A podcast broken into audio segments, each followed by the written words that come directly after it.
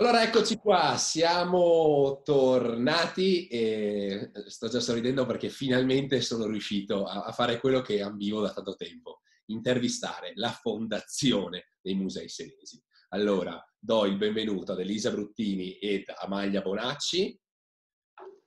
Buongiorno.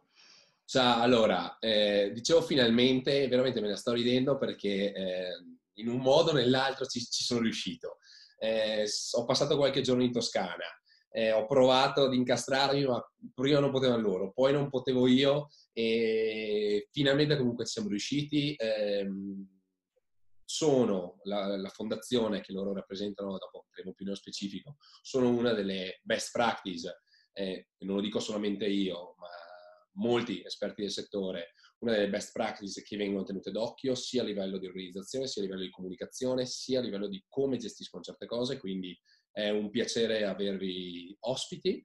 E da chi cominciamo? Elisa. Presente. Cominciamo da te?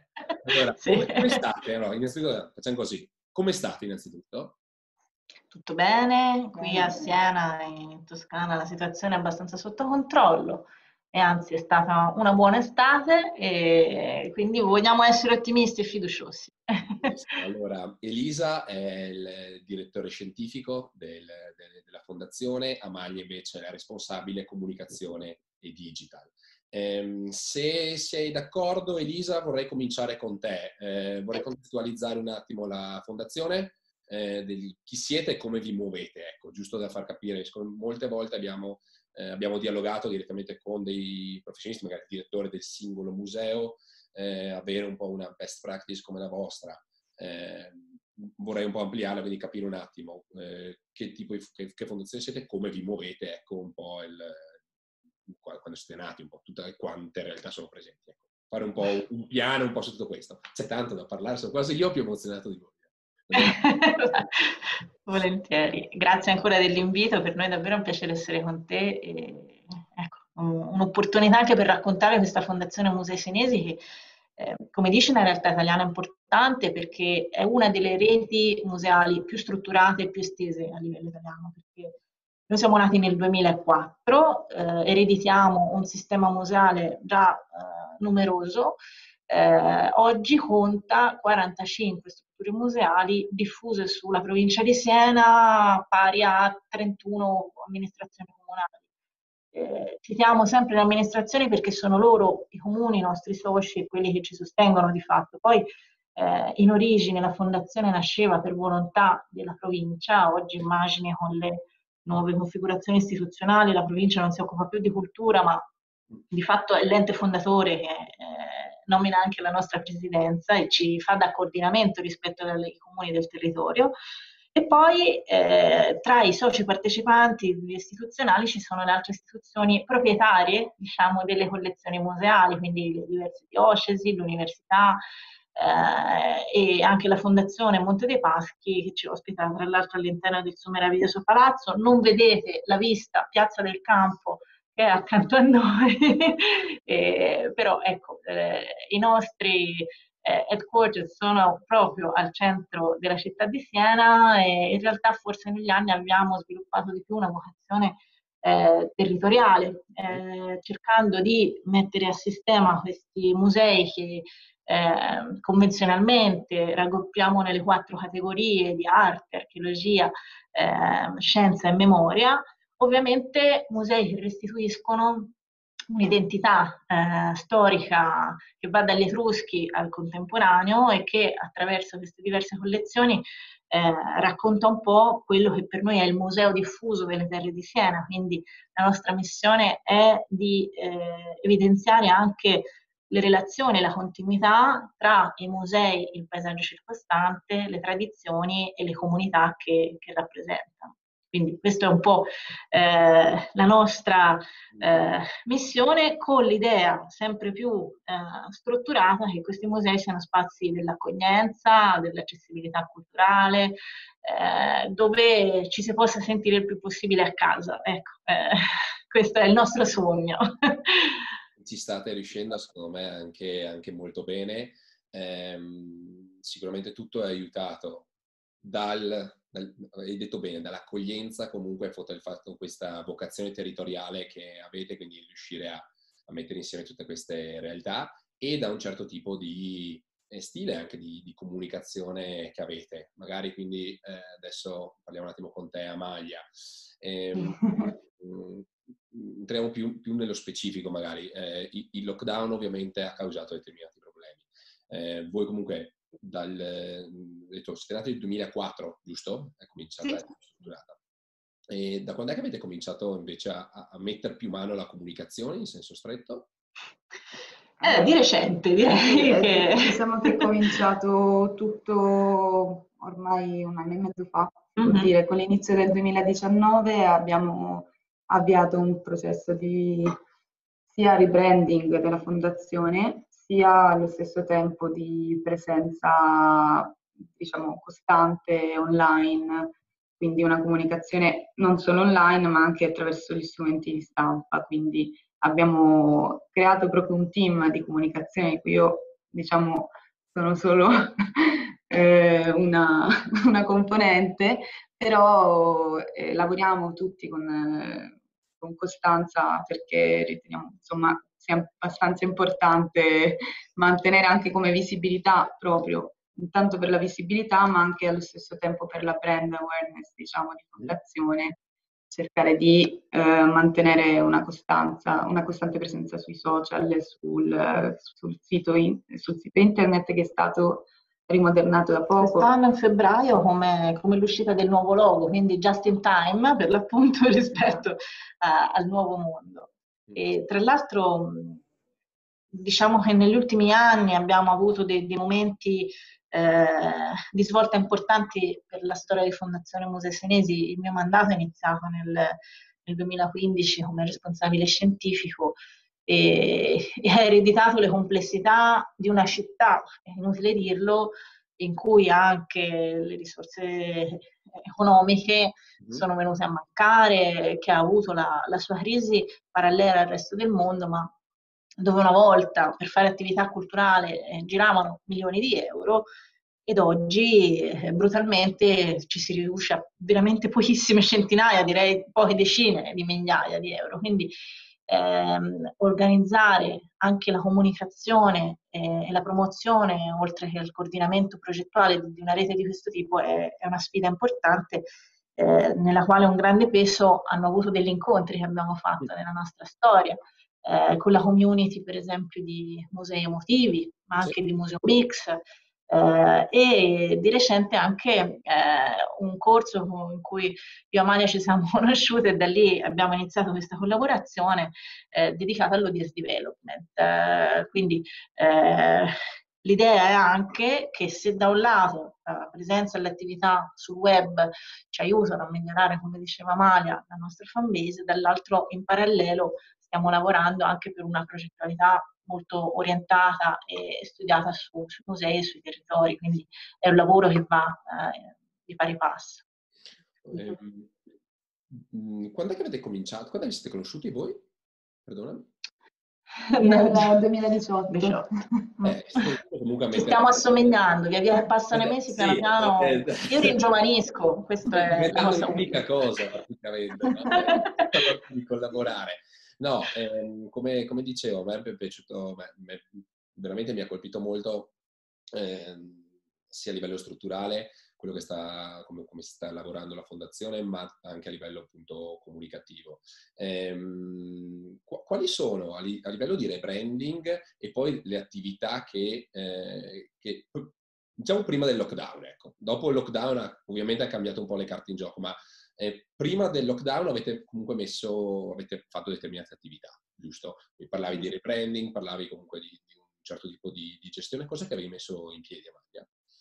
Allora, eh, in realtà poi diciamo che abbiamo cercato di lavorare su diversi target. Sì. Quindi ehm, sin da quando ho iniziato a lavorare qui in fondazione abbiamo lavorato con, soprattutto con gli studenti universitari okay. e giovani tra i 18 e i 30 anni, cercando di organizzare eventi, eh, diciamo quindi che ha anche coinvolto ovviamente la, la, l'ambito della comunicazione mm-hmm. e eh, che è un progetto che Fondazione in realtà porta avanti da anni attraverso un progetto di servizio civile. Mm-hmm. In realtà proprio a livello di comunicazione e di rebranding, al di là del sito che è stato insomma, un lavoro bello corposo, abbiamo lavorato a una serie di contenuti da realizzare, eh, in particolare cercando di declinare sul sulla base dell'acronimo diciamo, FMS, che è il, l'acronimo di Fondazione Musei Senesi, creando delle rubriche ad hoc eh, sul, sulle opere e i musei della rete.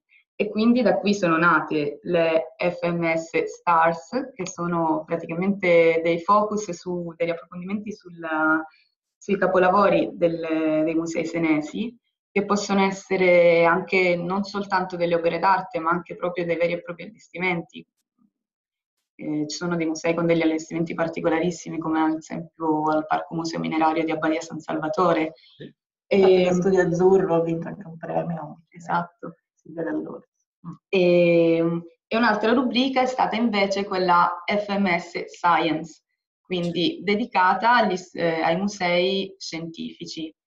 Eh, c'è da dire che abbiamo cercato di superare quella suddivisione che diciamo era molto un po' invecchiata ormai di fondazione della divisione dei musei su territori, cercando di dividerli per categorie. E quindi sono nate le categorie di arte, scienza, memoria e archeologia e memoria in particolare quella appunto dedicata, sarebbero i vecchi demo etno-antropologici, che insomma come nome un po' respingente, invece memoria cerca di racchiudere un po' quei musei che narrano anche le tradizioni di queste, di queste terre.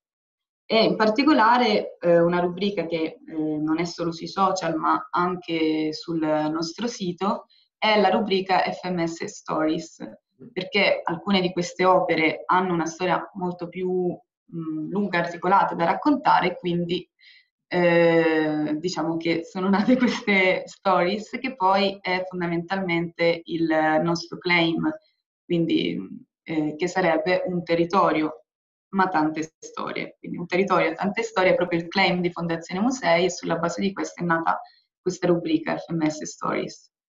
E, tra l'altro eh, è anche uno dei, dei nostri vulnus, eh, questa molteplicità di storie, questa varietà di musei, perché spesso Fondazione Musei Senesi viene anche percepita come eh, un'istituzione molto seria. Anche a noi piace immaginare che siamo una cornice dentro cui tutti i musei stanno e che prende senso grazie a loro, però eh, di fatto dovendosi occupare di attività di sistema come la comunicazione, eh, è importante che anche la nostra immagine, senza mortificare le attività dei singoli musei, e qui sta l'equilibrio più sottile e difficile da gestire. Lì dopo ci arriviamo, eh, siamo a noi. E... Abbiamo voluto anche diciamo, trasmettere attraverso il logo che eh, nella idea iniziale, poi sono state immaginate anche tante varianti di questo significato, ma nell'idea iniziale era proprio questa F che abbraccia eh, i musei, quindi la M e la S dei musei senesi, ma mantenendo una S che ha un, diciamo, una, un segno grafico diverso, apposta per comunque ricollegarsi alla la storia e alla tradizione. senza perdere quel legame. Ecco. Eh, dopo entrerò nel discorso dei, dei problemi, nel senso che forse più che, più che, una cornice, può essere un, più un, un, un, marchio ombrello in realtà la fondazione. Sì, è un po' il tetto anche la F di questa M che ha la forma di un museo e che dovrebbe anche essere un ingresso di una casa, secondo quanto detto prima, questa era un po' l'idea. Molti ci vedono anche le linee alternate de, della nostra cattedrale, che forse hai visitato durante il tuo giro toscano, però effettivamente il bianco e il nero sono poi i simboli della città di Siena, quindi cioè, anche da questo punto di vista un filo rosso. Eh, molto, molto, molto interessante. Eh, quello che avete però messo in piedi ovviamente eh, nel, nel, corso del, nel, nel, corso del, tempo, quindi tutte queste attività che voi avete comunque messo in piedi, ovviamente eh, hanno impattato, comunque sono cozzate anche loro con quello che è successo ovviamente a tutti, tutti i musei, quindi eh, chiusura e, e, e lockdown. Eh, come avete, innanzitutto, come è stato l'impatto e eh, cosa avete messo mm, in piedi fin da subito? Non so se è più una domanda, forse più a livello gestionale, poi a livello comunicativo. Eh, sì. Sì, forse inizialmente, come tutti, credo, eravamo molto disorientati e frastornati, e anche perché era difficile percepire la durata uh, di, di, questa sospensione. Quindi ehm, forse le prime due settimane sono state un po' eh, per, per, affinare lo sguardo su, sui contorni delle cose, i rapporti con i musei sono andati avanti. Certo eh, si è vista anche una differenza nelle gestioni, come dicevi, perché rispetto alle realtà professionali che operano all'interno dei musei, perché Fondazione Musei Senesi non si occupa direttamente della gestione che è demandata alle cooperative, ai concessionari, eh, ecco che eh, nei mesi in cui molte persone ne, dei musei, chiamiamole così, erano anche in cassa integrazione, si è vista la differenza di coloro i quali da volontari o da eh, abitanti di cuore di quel museo e non solo operatori di biglietteria lo facevano uh, continuare a vivere, per esempio sui social, nei contatti con noi. Da questo punto di vista, i musei che facevano e fanno maggiori numeri di biglietteria eh, sono quelli che forse eh, sono emersi meno sui social eh, nei periodi di chiusura, perché hanno anche una, una vocazione diversa, che è più legata agli aspetti turistici. E forse anche noi, come Fondazione Musei Senesi, siamo più vicini a quell'aspetto del bene comune che eh, è decisamente meno, eh, guarda, insomma, porta meno guadagno da un punto di vista eh, economico, ma eh, porta una legittimità diversa eh, sul fronte invece del, ruolo sociale dei, dei nostri musei. E, e, poi abbiamo iniziato a organizzarci andando un pochino a braccio e forse anche per via artigianali come tutti e piano piano eh, creando degli strumenti non solo per eh, l'attività di Fondazione Musei, l'attività digitale, ma anche per i musei. E qui c'è la, colei che ha inventato un po' di cose. Cosa ha implementato Amalia allora? Allora, in realtà è nato tutto da un brainstorming, io non ho inventato da sola niente, però ehm, diciamo che dopo le prime settimane di lockdown ci siamo interrogate su come potessimo continuare a dare un messaggio, cioè non, eh, non soltanto mantenendo attivo il piano editoriale, diciamo, che comunque abbiamo continuato a fare, quindi c'è fondazione da questo punto di vista rispetto ad altri musei che si sono ritrovati nel panico nel dover aprire canali Instagram, fare dirette su dirette che poi la maggior parte delle persone ha smesso di seguire dopo pochi giorni. Insomma, diciamo che da una parte... Eh, da una parte è stato un bene perché ha dato una scossa, una svegliata a molti musei e gestori di musei, dall'altro diciamo che c'è stata una eh, molteplicità di contenuti, un, diciamo una bulimia in realtà di contenuti. E, e quindi non ci andava di fare qualcosa di solito e abbiamo pensato, eh, siamo partiti, come penso che si debba sempre fare, dalla mission in realtà di Fondazione Musei Senesi che è proprio quella di far sentire le persone al museo a casa, diciamo, farli sentire come a casa. E abbiamo cercato di invertire questa cosa, abbiamo pensato, ma adesso che le persone tu- sono tutte a casa, come si stanno sentendo? Hanno idea di come sia davvero essere al museo come a casa? Ed è qua che è nata proprio l'idea di, di questa sfida social che abbiamo lanciato forse un po' così, è stato un tentativo perché poi appunto in un momento del genere era complicato anche cercare di non, eh, non annoiare ma non urtare sensibilità, quindi abbiamo cercato di lanciare un gioco insomma ai nostri follower e non solo, perché da lì e poi la nostra fanbase è aumentata, ehm, invitandoli a condividere, immaginare la propria casa come un museo e condividere il proprio pezzo d'arte, la propria opera d'arte, il proprio pezzo del cuore, che eh, tengono in casa come se fosse un'opera sottoteca. E effettivamente abbiamo avuto, è stata un, un'idea che insomma eh, poi si è legata anche al, al Museo dell'Innocenza, al libro di Omar Pamuk. E, ehm, e, diciamo che fondamentalmente ha avuto un grande successo perché eh, molte persone che ci seguivano ma forse non avevano anche interagito tanto, si sono sentite coinvolte da questa cosa, hanno partecipato e, e forse è stato questa la cosa bella, che togliendo diciamo un attimo il focus da quelli che erano i musei, siamo riusciti a tornarci per una via diversa e quindi riuscire a far capire veramente il punto di vista di chi sta dentro i musei alle persone pur rimanendo dentro casa. E da lì poi in realtà appunto è continuato un processo di fidelizzazione di quest'utenza, chiamiamoli così, che comunque sono persone, e, ehm, e diciamo abbiamo continuato a eh, raccontare i nostri musei anche dalle, diciamo, dalle mura chiuse di questi musei, ci sono tanti gli hashtag che sono stati di tendenza, musei chiusi musei aperti è uno di questi, per esempio, noi l'abbiamo sfruttato facendo una serie di racconti di quello che i musei stavano facendo, eh, oppure di quello che c'è dentro i musei ma non si poteva vedere. E eh, allo stesso tempo, dopo il lockdown, in realtà anche prima, diciamo, eh, quando ci sono state diciamo, le prime riaperture o comunque è stata intanto immaginata la riapertura, abbiamo lanciato una campagna che è quella eh, Un biglietto per domani, okay. che è una campagna di, ehm, diciamo in realtà, di sostegno ai musei. Eh, tu sostieni i musei oggi e noi ti regaliamo un biglietto per domani. Eh, con una, varie formule di accesso e anche di pagamento di donazione, diciamo, in realtà doveva essere eh, difficile far, far, percepire la donazione perché spesso davanti a un, diciamo, a un vero, una vera e propria transazione si percepisce poco l'idea della donazione quanto più del pagamento, però in realtà l'idea era proprio quella, sostieni i musei in questo momento difficile perché poi possano continuare a raccontarti delle storie.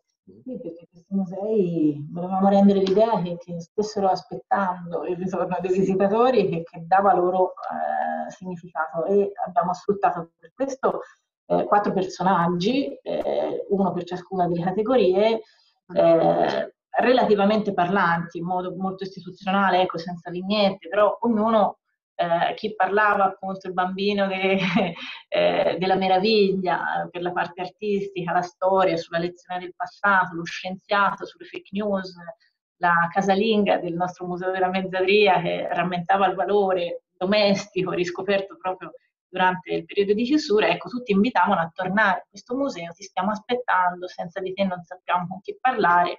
E questo discorso delle opere che si fanno compagnia con le persone era anche legato all'invito di questo biglietto per domani ad andare al museo in compagnia, perché era un po' anche una risposta alle solitudini di, di quei mesi. Quindi eh, i tagli di questa specie di donazione biglietto erano per eh, la eh, visita del singolo con la propria persona, quindi in coppia, eh, con la propria famiglia, con gli amici e poi l'ultimo con chi vuoi, indipendentemente dal fatto che poi era il gesto no, del, del, esatto. contributo ideale piuttosto che non la visita a seguire, eh, che comunque ha avuto dei, dei, buoni risultati. In un momento in cui forse eh, fare attività di raccolta fondi su un futuro incerto e quando tutti noi facevamo anche un po' i conti a casa o con le disponibilità di, dei lavori che stavano cambiando, ecco, forse no, non era così scontato.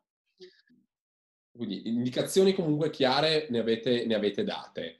Eh, ora due domande. Uno, com'è stata eh, la, la, riapertura, quindi effettivamente le ricadute che ha avuto anche questo biglietto per domani, se c'è già chi sta, ehm, ne sta approfittando, comunque sta, è tornato, diciamo così. E ehm, dopo magari invece a te, Elisa, chiedo anche eh, i problemi nel gestire 45 realtà, nel senso che ehm, adesso nella Toscana sappiamo che a livello di campanilismo siete a, a livello di noi veneti molte volte, quindi eh, entreremo un po' nello specifico anche su quello. Quindi effettivamente questo biglietto per domani avete già visto dei, dei riscontri in merito? È un qualcosa che, oppure aspettate un, un arco temporale più lungo, così da dare anche indicazione a chi ci ascolta?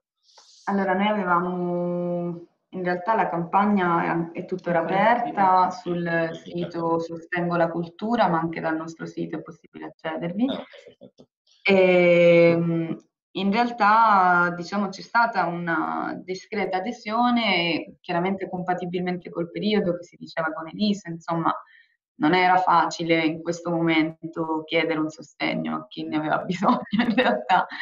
Quindi ehm, diciamo il che... nostro obiettivo è, è, più sul lungo periodo comunque. Cioè, esatto, era sul lungo periodo. E l'idea anche del biglietto, il biglietto durava comunque, cioè una volta eh, fatta la donazione il biglietto durava un anno, quindi è ah, okay, eh, stabile fino a giugno 2021. Ah, okay. E qualcuno già l'ha sfruttato e ha, diciamo, eh, come dire, usufruito di questo biglietto e visitato i musei quest'estate tra l'altro un agosto sorprendente da questo punto di vista perché abbiamo avuto anche il doppio dei visitatori rispetto alla, agli altri anni. Quindi questa diciamo che è una cosa positiva da un certo punto di vista. Eh, diciamo che in questo momento non è facile riuscire a capire le conversioni dai social ai, all'ingresso al museo, ma sicuramente forse una mano anche per quanto riguarda la promozione dei nostri musei, crediamo di averla data attraverso il video che abbiamo lanciato, il video promozionale lanciato a luglio, eh, che appunto parte proprio dal, da questo payoff, un territorio tante storie, e appunto racconta in tre minuti super condensati tutte le bellezze e le particolarità che si possono trovare nel territorio e nei musei di Fondazione Musei Senesi l'abbiamo lanciato in tutti i cinema all'aperto della provincia, okay. perché deve essere anche un invito per gli abitanti, che spesso sono quelli un pochino più timidi, diciamo, a muoversi sul proprio territorio. e, e, dall'esperienza anche di, del biglietto per domani verrà inaugurata proprio in questi giorni una nuova sezione del nostro sito web che si chiama proprio Community, okay. dove ci sono tutte le, le, possibili interazioni rispetto ai pubblici che vanno da, da, dal sostegno a Fondazione Musei Senesi al guest book, che diventerà una specie di blog rispetto ai ricordi di visita, ai sondaggi appunto al biglietto per domani.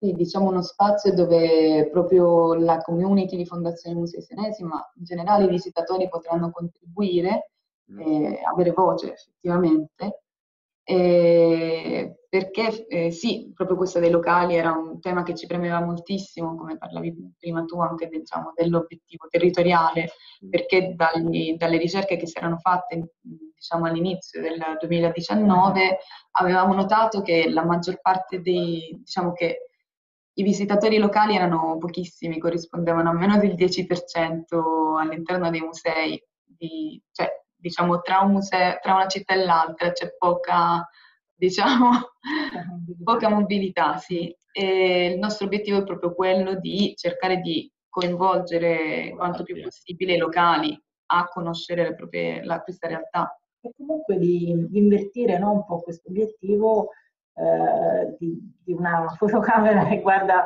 verso i pubblici, quindi non sempre noi che scriviamo queste storie dei musei, ma rendere chiunque anche un possibile narratore. E, e, tra l'altro a novembre verrà inaugurato anche il nostro canale podcast, eh, FM, streaming al solito con la nostra S corsiva, che apre sempre nuovi capitoli. Inizialmente saranno degli artisti contemporanei toscani che faranno delle opere audio eh, di natura radiofonica, non necessariamente però sarà quello il canale iniziale per poi passarli in podcast eh, descrivendo e interpretando le collezioni dei nostri musei, creando quindi un primo ponte tra contemporaneo e tradizione, o musealizzazione, diciamo.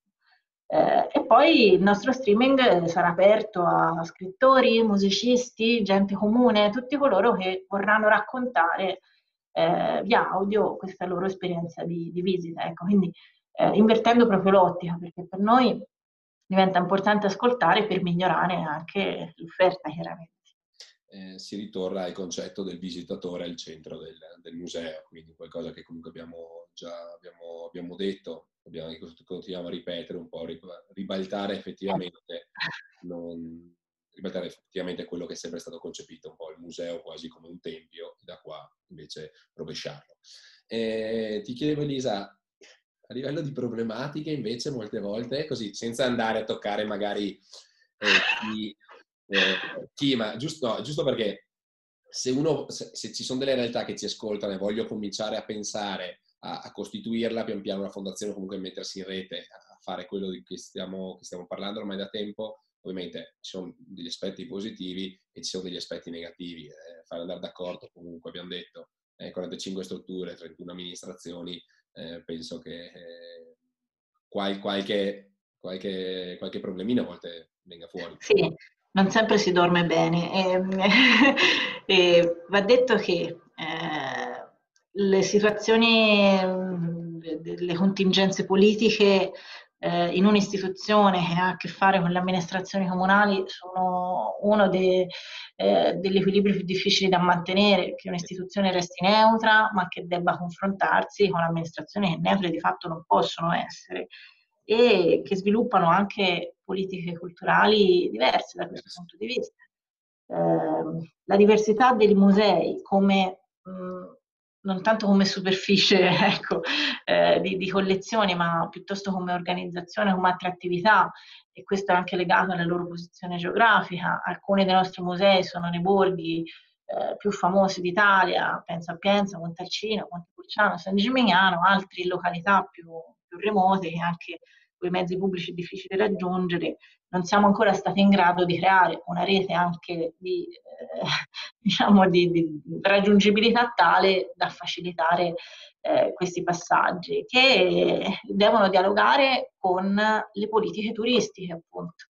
Quindi normalmente sono professionisti eh, competenze diverse, ma adesso stiamo finalmente provando a lavorare sullo stesso tavolo ma banalmente quei campanili di cui parlavi, giustamente sono stati anche uno degli ostacoli fino ad oggi per realizzare la card integrata di accesso ai musei della nostra rete, eh, che ormai da tanti anni abbiamo sviluppato in progetto, dedicandola sia agli abitanti delle terre di Siena, eh, sia agli ospiti, eh, quindi in una versione eh, infraprovinciale, quella pensata per i visitatori da fuori, che ancora è allo studio, anche se auspicabilmente riusciremo a metterla forse in pratica davvero per la prossima primavera, anche sulla spinta di quello che è successo e che ha sensibilizzato le stesse amministrazioni su, su, problemi, appunto, le celebri sinergie di rete che finora spesso venivano citate ma senza eh, implicazioni poi concrete.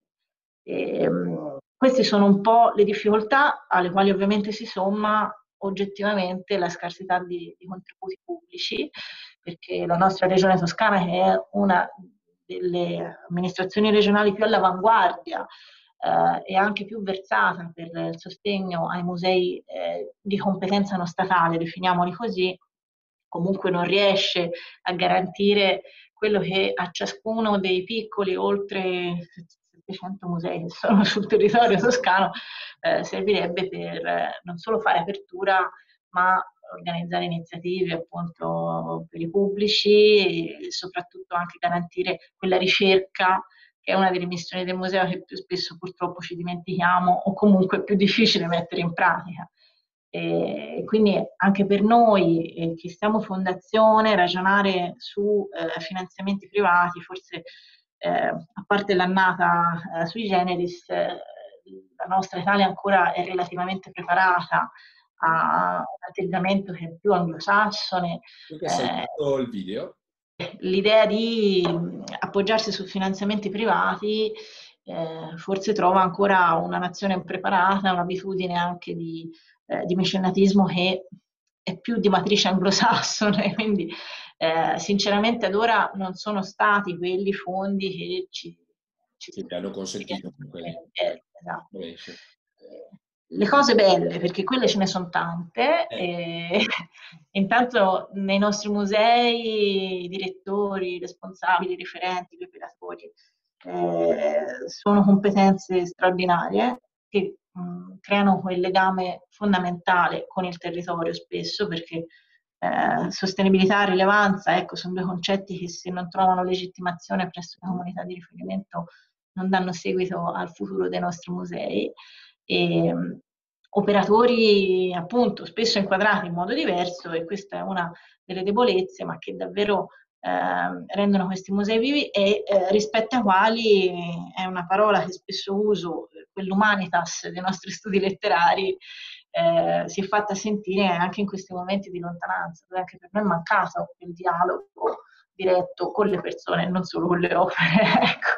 Eh, quindi quest'inverno che sarà un pochino comunque separatista eh, rispetto alle relazioni sociali e, e, temo che anche i musei siano resti a mantenere degli orari di apertura stessi perché tra la stagione e le difficoltà crescenti eh, non è facile eh, tenere le porte aperte e le misure di sicurezza sempre adeguate. Ecco, forse ehm, questa distanza un pochino dovrà essere mantenuta, però con una voglia sempre più forte eh, che questi musei appunto siano anche luoghi di ritrovo, perché siamo sicuri che per le comunità, ma anche per i visitatori, in questa relazione ci sia tanta della ricchezza dell'esperienza di visita, non solo nella bontà di una collezione. Quindi, e, ehm, certo il ruolo di Fondazione Musei Senesi è quello di un'istituzione che eh, ha una massa critica superiore alla sommatoria delle individualità dei musei.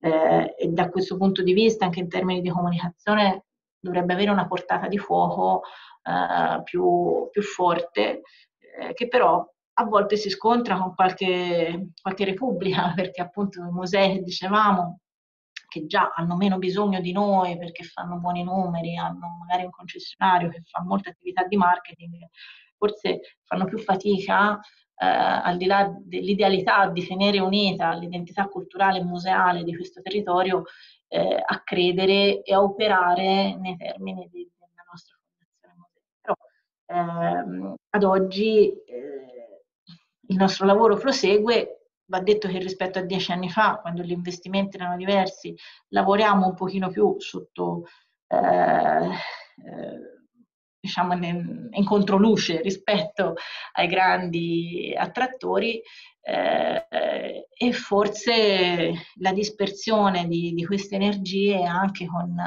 gli attrattori stessi, penso a musei importanti che ci sono a Siena come il Duomo, il Santa Maria della Scala, lo stesso museo civico che recentemente ha deciso di staccarsi dalla rete e che appunto sono musei con vocazioni diverse dalla nostra. Ecco, sarebbe bello immaginare che eh, confini politici e geografici fossero prima o poi abbattuti, magari cambiando anche la nostra configurazione giuridica. Eh. Questo segno dei tempi andrà forse ripensato, però eh, che almeno una città e il suo territorio parlino tutti una stessa lingua. Ecco, questo è è il passo necessario, secondo me, rispetto a, a questa resilienza. È un bellissimo messaggio, secondo me, questo.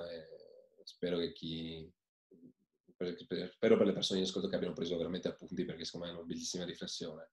Io, Elisa Maglia, vi ringrazio molto, eh, ho avuto un, avevo un certo tipo di sensazione prima di chiamarvi e effettivamente ho avuto, ho avuto degli ottimi feedback in merito, eh, sono segnato tantissime cose, vi auguro sinceramente ogni bene, eh, in bocca al lupo per le stagioni che, che verranno e prima o poi ce la faremo. Viva il lupo! Anche a incontrarci, quindi mettiamolo nel mio prossimo tour, per forza di cose dovremo vederci. Ok? Volentieri. Grazie di tutto, eh, noi no, aspettiamo te eh, certo. Nei commenti trovate i link di riferimento comunque per le pagine Facebook, per il sito che vi consiglio di andare a vedere e per le rubriche appunto, di cui parlava Maglia prima di, da, da, consultare effettivamente. E poi vi auguro ovviamente di andare a, a visitare uno per uno i musei della Fondazione. Okay? Vi aspettiamo. Ognuno una storia. Grazie anche Un abbraccio, grazie mille, buon lavoro. Eh. Ciao. Buon lavoro a te. Buon lavoro. Ciao.